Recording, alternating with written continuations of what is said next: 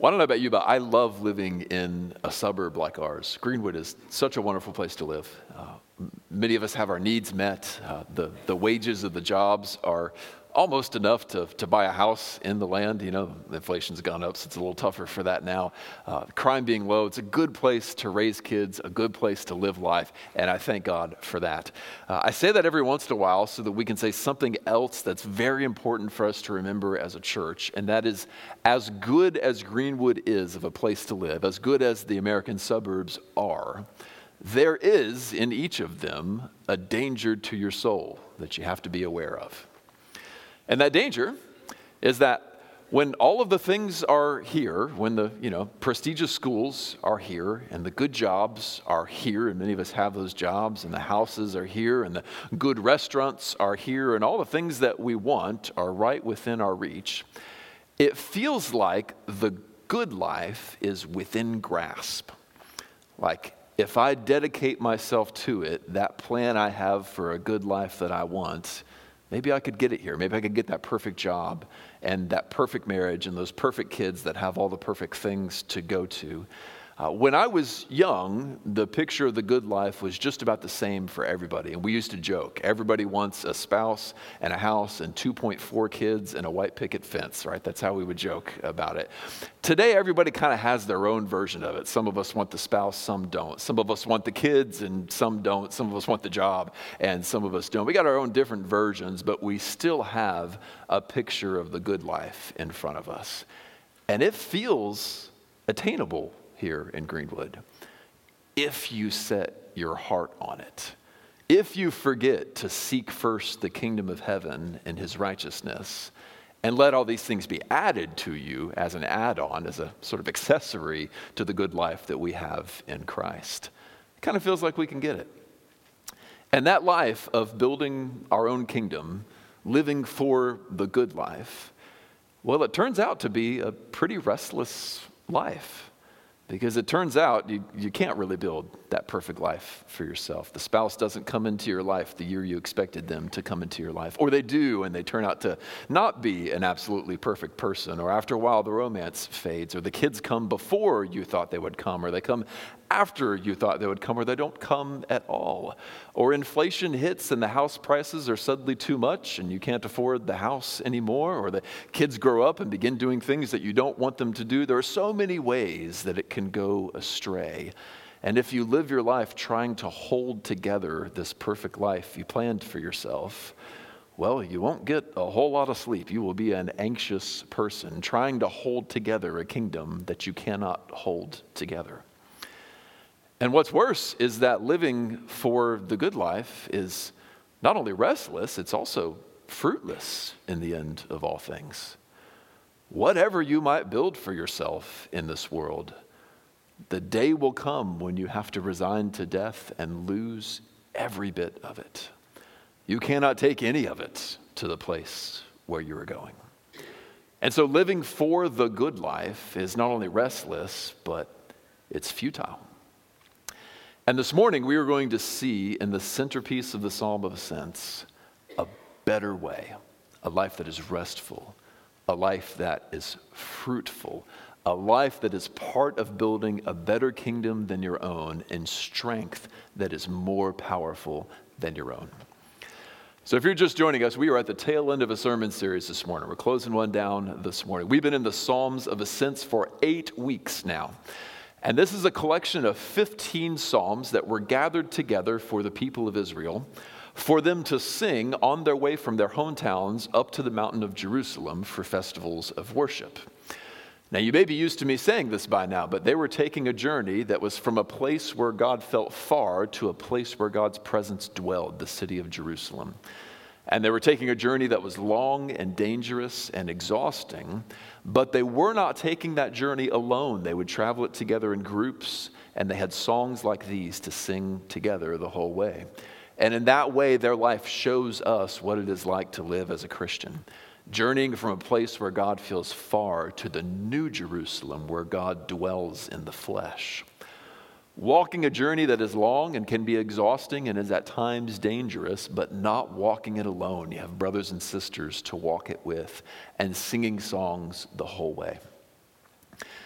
Because those psalms are arranged symmetrically, we've been working them in pairs from the outside in, first the first and the last, and then second and second to last, all the way to the center.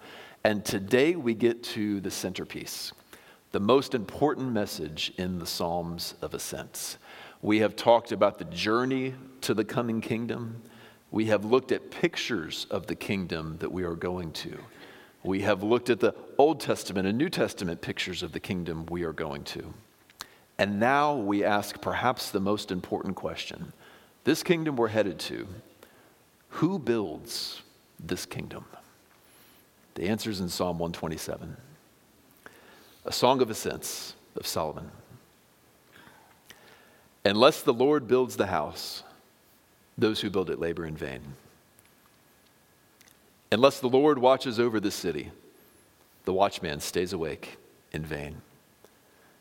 It is in vain that you rise up early and go late to rest, eating the bread of anxious toil, for he gives to his beloved sleep.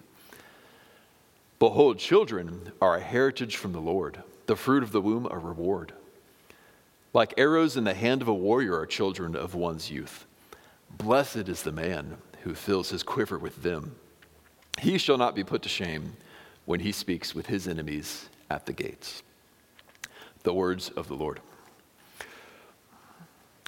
So, through that psalm, the Spirit calls us away from the restless fruitlessness of building our kingdom in our power to the restful fruitfulness of building His kingdom in His power. Now, at the surface, this psalm appears to be just a good wisdom psalm with one principle told through three different images. The principle is that tension we all feel between our responsibility in this world to do good work and God's sovereignty over all things. The workers have to work to build the house or it doesn't get built. We know that. But unless the Lord builds the house, well, then the workman's work is in vain. We have a role. We do real work, but it is the Lord who gives the success and the results. We see that in three different images in this psalm. First, with workers building a house, but unless the Lord builds it, their work is in vain. Second, with watchmen protecting a city to keep it safe so that everyone can sleep soundly. They do their work. They must stay awake throughout the night, and it's difficult to do. But at the end of things, though they have a role in protecting the city, it is the Lord who protects the city. And if the Lord doesn't keep the city safe, the watchmen are staying awake in vain. And then the third image is the bearing of children in verses 3 and on. The husband and wife, of course, have their part in the conception of children, but unless the Lord works the miracle, the children cannot come. And so, with all three of these things, we have a role. And if we don't do our part, it doesn't work. But ultimately, success can only come from the God who gives it.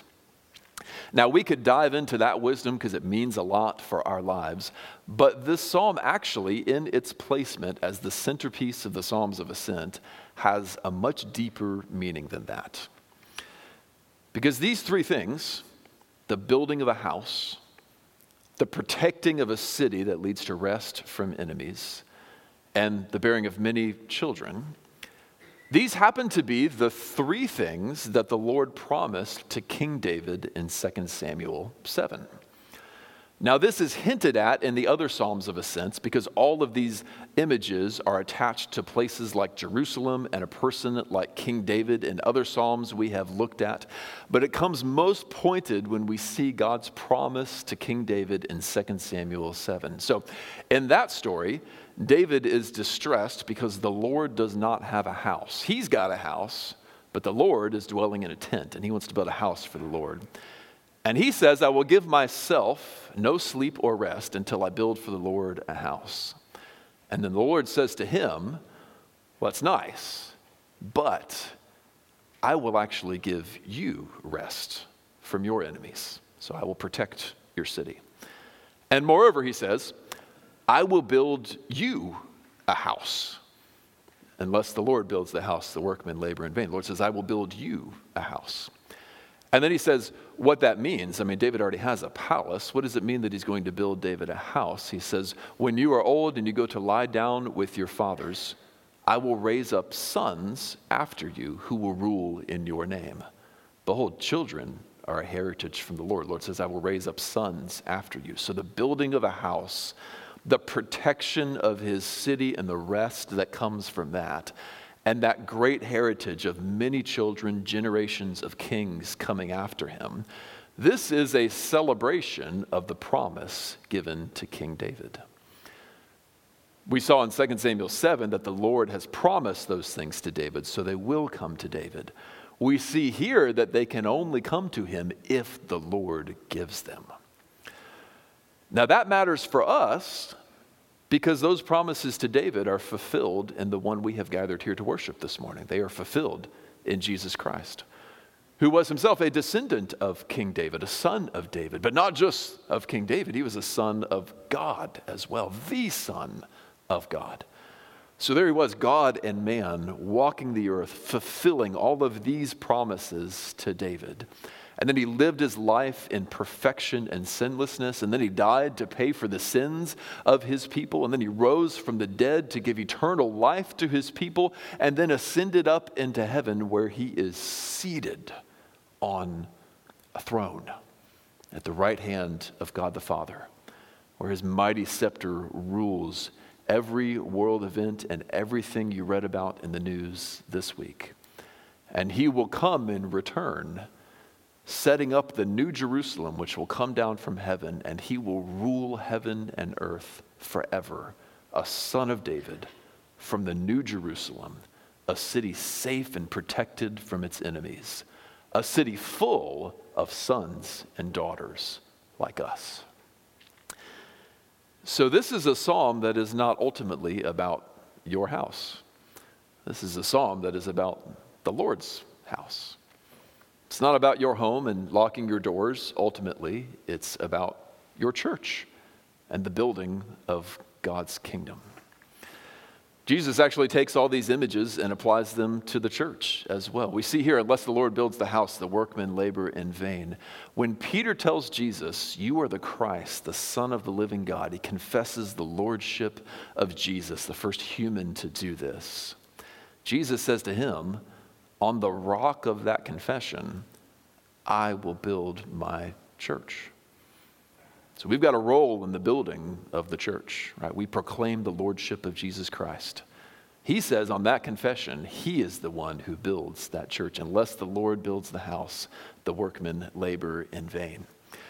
We have a role in the protecting of the church, too. There are many verses written to pastors and elders that say things like, keep a close watch on the flock, right? Protect the people of God. We even keep a close watch on each other. And it says, if anyone pulls someone back from sin, they've saved their soul from death and cover a multitude of sins, right? So we have a role in protecting each other from falling away. Your pastor and pastors have roles in protecting you. But the Lord says, I know my sheep, and no one snatches them out of my hand.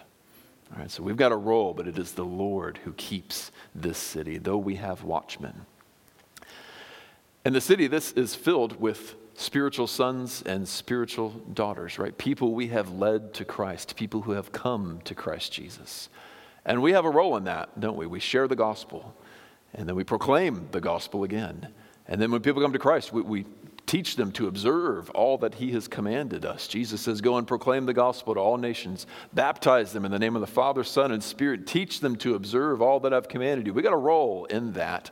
And then he says, Behold, I am with you always, even to the end of the age. So we have a role in making spiritual sons and daughters and discipling them when they come to Christ. But it's Him who does the work of bringing them in. So, all three of these pictures then apply to us as a church as we seek to see the kingdom of God built right here.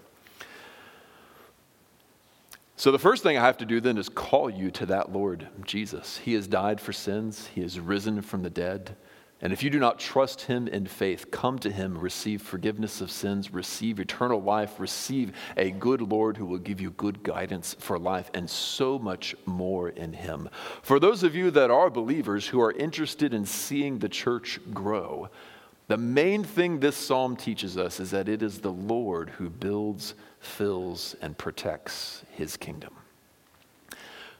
These psalmists would sing this psalm going to Jerusalem, and they would celebrate along the way that city we are headed to, it's the Lord that built it. It's the Lord that has filled it. It is the Lord who has protected it. And we together walk to the new Jerusalem of Jesus Christ, and we say together, It is the Lord who is building that city.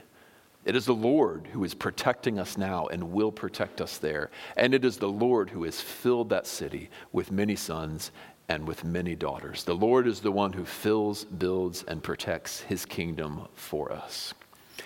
We see in verses 1 and 2 a rebuke of the vanity of trying to build it in your own power and the restlessness of trying to build it in your own power. Unless you build the house, those who, unless the Lord builds it, those who build it labor in vain. It's fruitless. Unless the Lord watches the city, the watchmen stay awake in vain. It is fruitless. It's in vain that we get up early. It's in vain that we eat the bread of anxious toil, for he gives to his beloved sleep. When we try to build the city in our own power, or worse, build our own kingdom in our own power, it's futile and it's restless. So we pull some wisdom from that. Building your kingdom in your power is restless and fruitless. It leads to a restless, fruitless life. Building the Lord's kingdom in the Lord's power leads to a restful and fruitful life. So, this is a call then to turn from building our kingdom in our power to building God's kingdom in God's power. So I'm going to spend the rest of this morning ironing out what does that look like in my life? What would it look like if I were building my kingdom? What would it look like if I were helping build the Lord's kingdom? What would it look like if I tried to build the kingdom in my power? What would it look like if we built it in the Lord's power? So, first, the first turn you're being called to this morning is to turn from building your kingdom to building the Lord's kingdom. What would it mean if we were to try to build our own kingdoms. Right? The Lord's given us a lot here in this beautiful place. What would it mean if all of that were my kingdom, were your kingdom? Well, we talk about kingdoms, the, the way you can measure the extent of a kingdom is how far is the will of that king being done, right? You want to get a map out and you see the border in the map and you say, what's the difference between this side of the border and that side of the border? Well, in real world terms, on this side of the border, the people do what this king wants them to do. And on that side of the border, the people do not do what this king wants them to do, right? The borders of the kingdom go as far as the king's will is being done. And so, if everything God has given to you is your kingdom and your life is fixed on building your kingdom, essentially you are saying over everything in your life, My will be done. I want all of this to adhere to my will. The job. I want the job, and so I sought the job, and I have the job, and I want the job to get me the fulfillment that I want, and to get me the money to buy the things that I want, so I can have the AirPods that I want, and the Nikes that I want, and all the things that I want. And then I have the spouse to make me happy and give me all of the things that I want, and I have the kids to make me proud and give me all of the feelings that I want to have and the pride that I want to have in them. And they're going to go live the lives that I have determined for them because they're here to make me happy. Me, me, me, me, me, right? My will be done in my life. This is a self centered kingdom. And when we build a kingdom like that, we have to do it in our own power. And since we cannot hold a kingdom together like that, we wind up anxious, restless, and in the end, those endeavors are fruitless. Even if you get all the stuff, the job that gives you everything you want, the house that you want and everything you want, and the spouse that gives you everything you want, and the kids that give you everything you want, and everything else. And if somehow your heart doesn't balloon up and demand more after that, and you spend the last years of your life in satisfaction knowing you have gotten all of the things, Jesus says of the end of your life, What does it profit for a man to gain the whole world and forfeit his soul? Or what will a man give for his life? Whatever kingdom you have built up is a palace of glass that will one day have a rock thrown through it. It is not just restless, it is futile to build your own kingdom. Or Jesus says differently in another place Anyone who hears my words and does not do them is like the one who builds their house on the sand. The rain falls, and the waves crash, and the wind blows, and the storm comes, and that house fell with a great crash because it was built upon the sand. You build your life on your own wisdom, your own teaching, and your own power to get your own will done. And crash goes the house at the end. Ladies, some of you are studying Ecclesiastes right now on Wednesday night.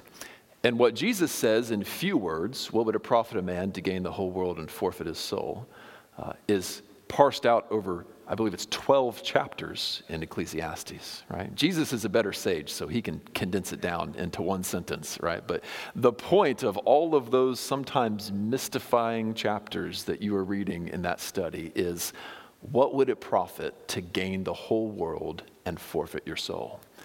It's the story of a man who has everything he wants available to him. Either King Solomon himself, probably the most powerful king ever, or a fictitious king who is even more powerful than King Solomon. He says, I'm going to seek out all of the pleasure in the world and see if I can find meaning and happiness in it. And he says, at the end, it's a vanity, it's a chasing after the wind, it just goes away. And so he gives himself to knowledge and wisdom. And he learns everything that can be learned and says, in the end, it's just a balloon that pops, it's just a bubble that pops, it's vanity right?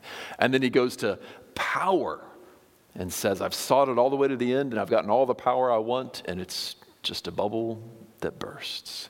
And on and on he goes through all the things that we might build our me centered kingdoms with. And he says, every last one of them is like a bubble that just bursts. It's futile in the end. And so he says, the end of the matter is fear God and keep his commands. That's the whole duty of man. There you will find fulfillment and happiness. If you want that condensed down into just one sentence, it's what would it profit a man to gain the whole world and forfeit his soul? So that's the life we're being called to turn from, from building your own kingdom in your own power. And the scariest thing about this is that if that's how you want to live your life, building your kingdom in your power, there are actually churches all over our country and even our town that would love to help you do that. If you want to treat the Holy Scriptures like a book of convenient pro tips for having the good life that you want, not like the authoritative Word of God that you sit under and every word of it is true, but hey, there are a couple of tidbits and nuggets in there that I can take and have a better life if I follow them. Uh, if you want to treat Jesus as somebody that you can come to and trust and have better health because you trust him and more wealth because you trust him, there are preachers who would say, Come on in, just make sure you tithe to me first, right? And then uh, let's show you how to, through faith, have a, have a healthy and wealthy life. If you instead want the what we can call the self-help gospel, right, the pro tips for life gospel, there are so many churches that would love to say, okay, let's maybe read one text that gives a little bit of insight into how to have that perfect marriage, perfect job, perfect life that you want. We'll tack on the gospel at the end of things, and then you can go out and live that good life. The gospel repackaged for people who want their best life now and to have eternity secured. But Jesus says, what, what does it profit, though, if you gain that whole world, if you do all of that, but you aren't living under the lordship of Jesus and you lose your soul? So, returning from a life that tries to co opt Jesus into someone who gets me the things that I want, and to a life that lives under him as king, that builds his kingdom under his lordship. What would that look like? What would it look like if we were not building our kingdoms, but building the Lord's kingdom instead? Especially when you have lots of good stuff and you're like, is it okay that I have this good stuff? Uh, uh, what would that look like? Here's what it would look like very simply enjoying God's fleeting gifts, but dedicating yourself to the kingdom of heaven.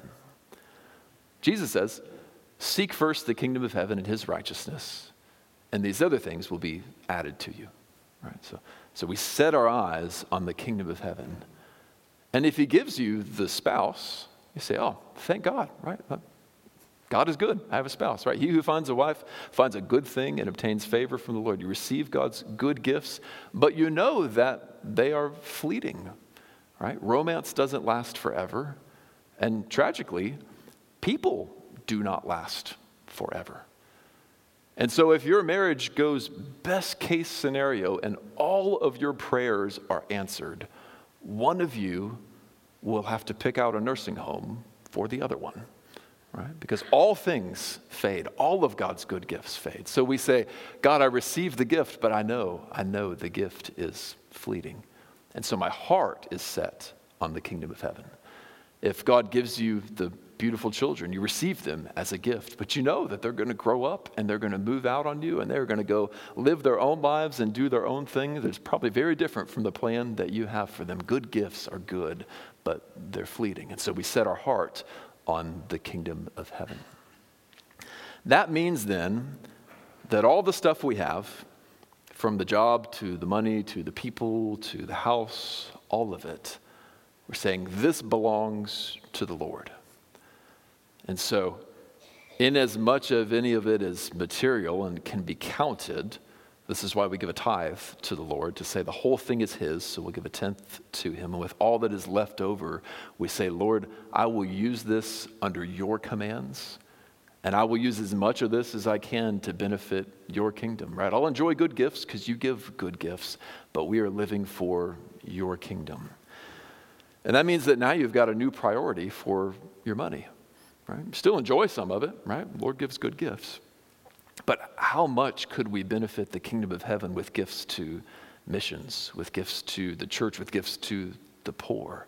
Now we've got our sights set on another kingdom, not on ours. That means if the Lord gives you the spouse, you say, I thank God for a good spouse.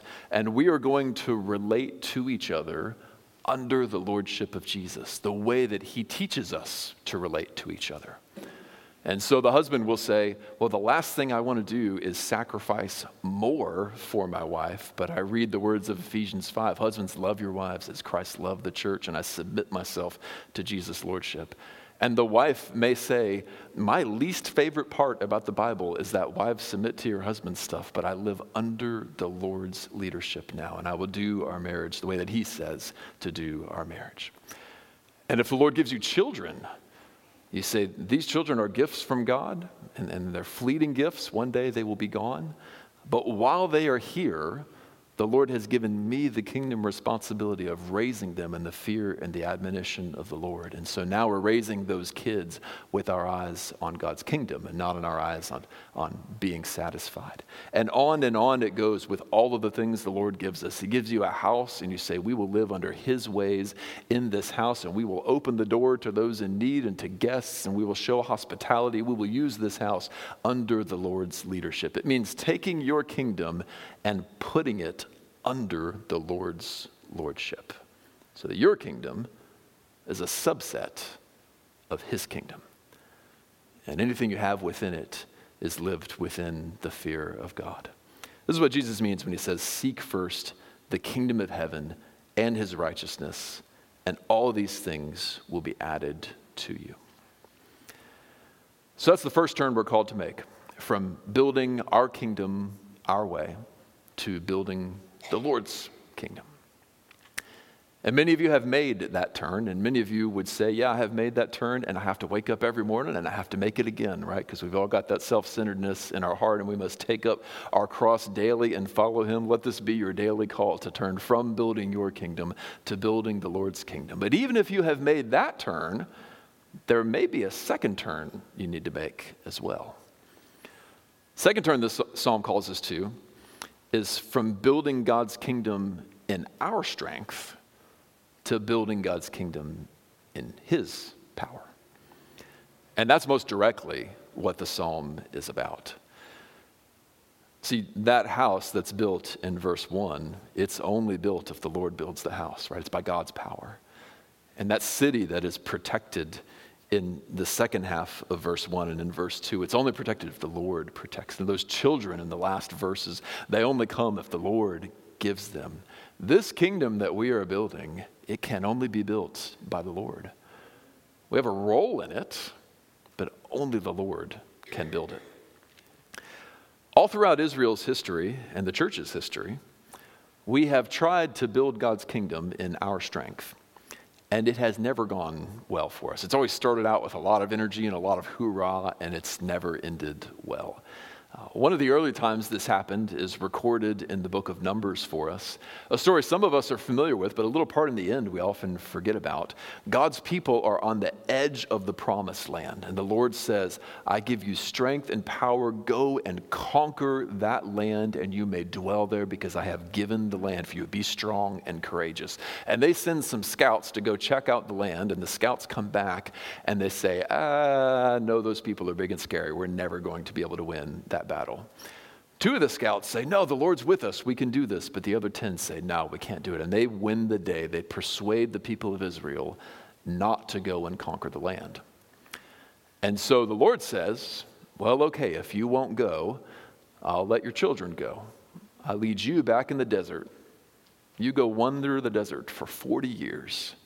And when all of you are dead and your children come back to this land, I will give them strength and power, and they can conquer this land.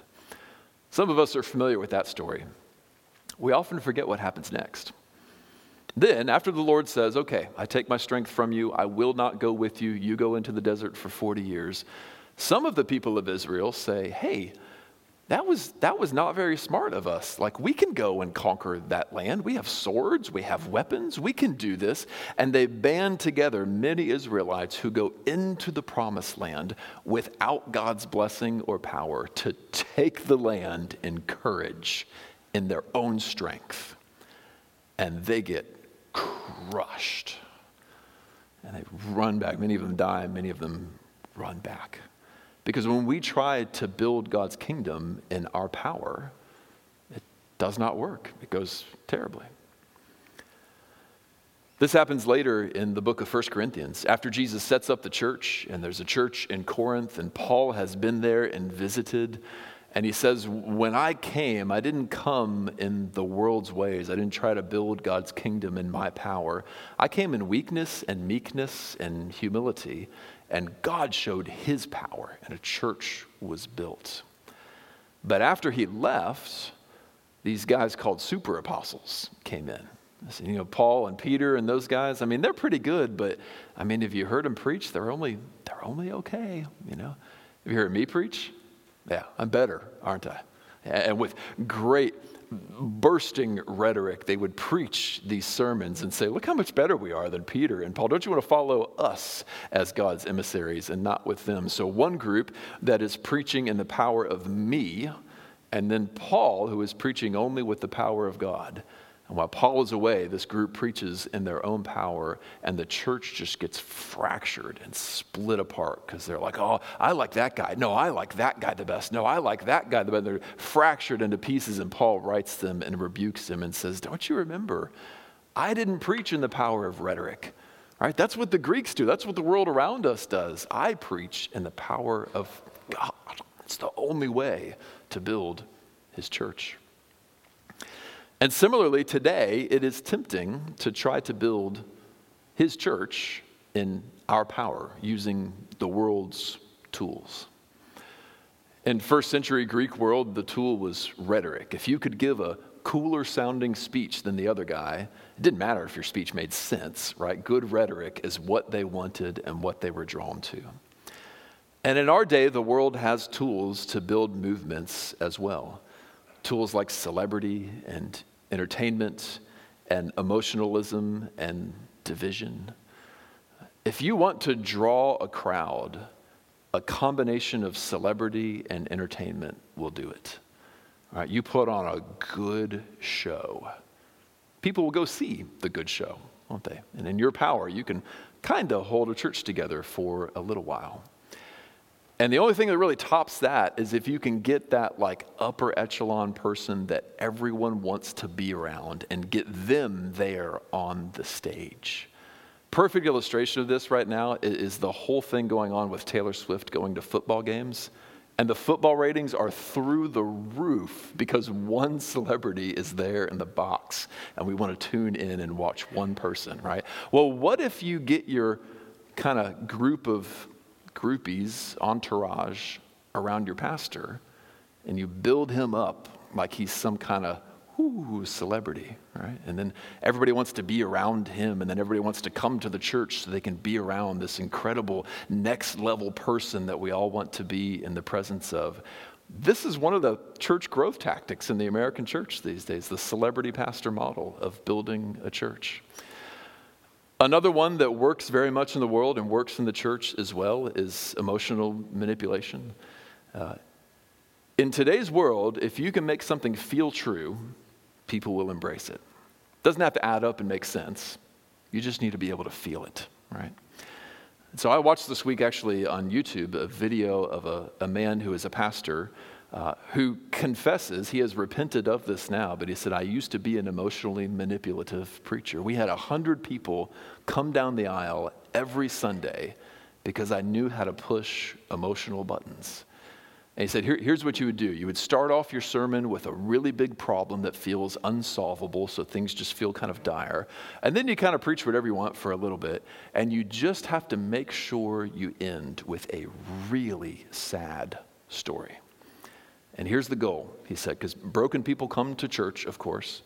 He said, You're just trying to get the most broken person in there to cry and then come forward. Because if they come forward crying, everybody will come forward. This was this is his preaching method. Now he says now that was wicked, it was wrong. I turned from it, and he's preaching gospel now. Uh, but he wants the church to know that this is common in churches. This happens, right?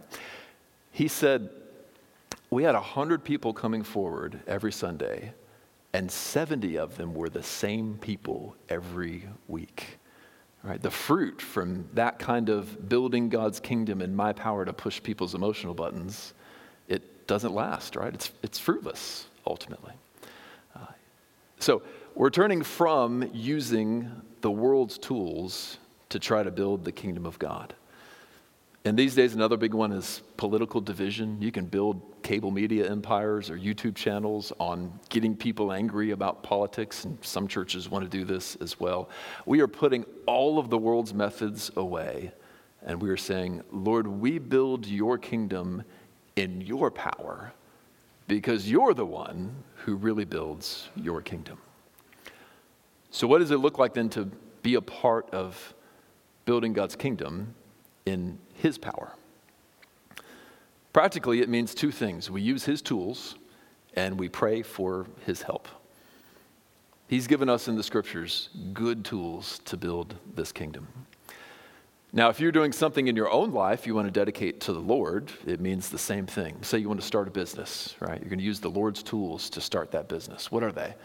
Well, He's given you biblical wisdom by which, through the Proverbs and their advice and the other wisdom books, you can build up the relational skill to build the connections you need to have a good business. And you can build up the work ethic and the honest way of doing business that makes people want to work for you. You can build a good business on biblical wisdom in the Proverbs. The Lord gives you those tools to do that. And it means that because your kingdom is under God's kingdom, you're saying, Lord, this whole thing is yours. I will lead this whole thing your way. I will treat my employees well because you tell me to. I will be a just boss. I will treat my customers fairly. I'll do everything the Lord's way, and I'll give you glory. And what I gain from it, I'll try to use to build your kingdom. And then, because unless the Lord builds the house, the workmen labor in vain, uh, you're praying all the time Lord, Lord, would you help us do well? Lord, would you give me success? I will do the work. Would you bless the work and give me success? That's what it looks like in your private life to do the Lord's work like that, using His tools and leaning upon Him for help. You would do the same thing for the people you're discipling in the church. Uh, you would do the same thing with your anxieties in your personal life, taking them to prayer and using the tools that the Lord gives you to try to resolve them. For our church, it means that we build, we fill, and we protect this kingdom with God's tools and God's power. So, how is it built? Well, he says, On this rock I will build my church. And the rock is Peter's confession Jesus, you are the Christ, the Son of the living God. And so, on that proclamation that Jesus Christ is Lord, as I said earlier, that's, that's the cornerstone. That's the most important material we are building with.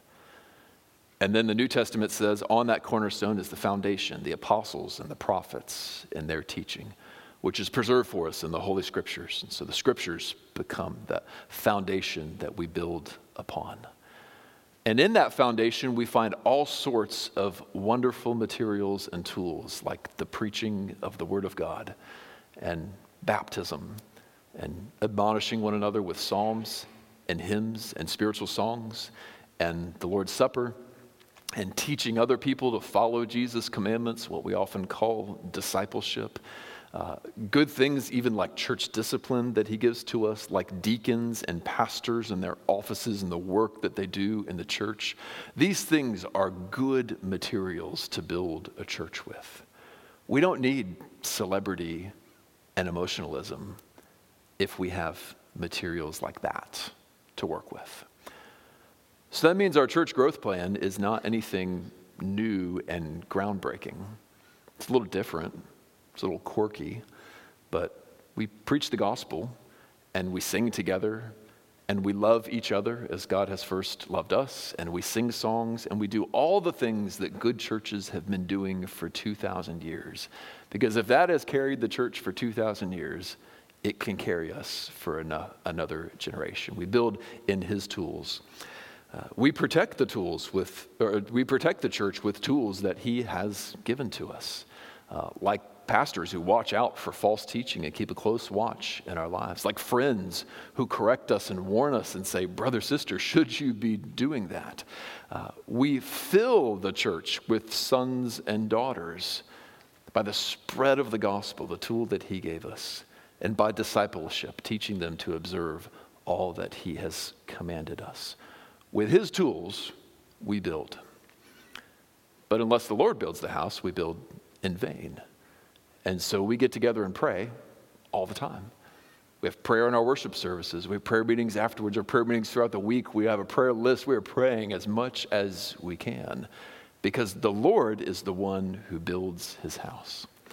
If we want to see growth, to see revival in our church, the way to get there is to ask the Lord to do it. So that's a little what it means to use his tools and pray for his help. Later in 1 Corinthians, the Lord says through Paul that at the end of all things, our ministries will be subjected to, to judgment. The fruit of our ministries, judged as by fire, it says. And if anyone has built on good materials, like gold and stone and the kind of stuff that doesn't burn up, that ministry will survive and that minister will receive a reward. These are ministries that are built on things like preaching of the word and the singing of gospel true songs, the kind of things that have been getting the church by for thousands of years, the gold that he gives us. Is that, but if anyone's ministry is built on poor materials, hay and straw and that kind of, it'll be burned up in the judgment. He himself will be preserved, but his reward will be lost because he didn't build with good materials. And so here we have one more picture of how building the kingdom in our power is ultimately vain and fruitless. We could have a hundred people coming down the aisles through the wrong methods, and we would have no reward if we built it on straw, right? It would burn right up. Better to have the four converts we have had this year and to build it on the preaching of the gospel of Jesus Christ, right? Because there is stone and gold and jewels and things that will not perish in the fire. So that's a little of what ministry looks like here to build God's kingdom in God's power. We will not at the end of the day say that we built this place or that we did it. At the end of all things, would we rather have the memories of the cool things we built for ourselves, building our life our way, that have now perished, or people who have entered the kingdom with us and said, Part of why I am here forever is because you discipled me for a year. Part of why I am here forever is because you were one of eight people through my life that shared the gospel with me. Dad, part of why I am here forever is because you opened the word around our table. There's fruit and reward that lasts. There is a life that can be restful because the Lord will give the fruit, and a life that is fruitful to the very end. So, church, I would have you have that kind of fruit in your life forever. Let's pray together.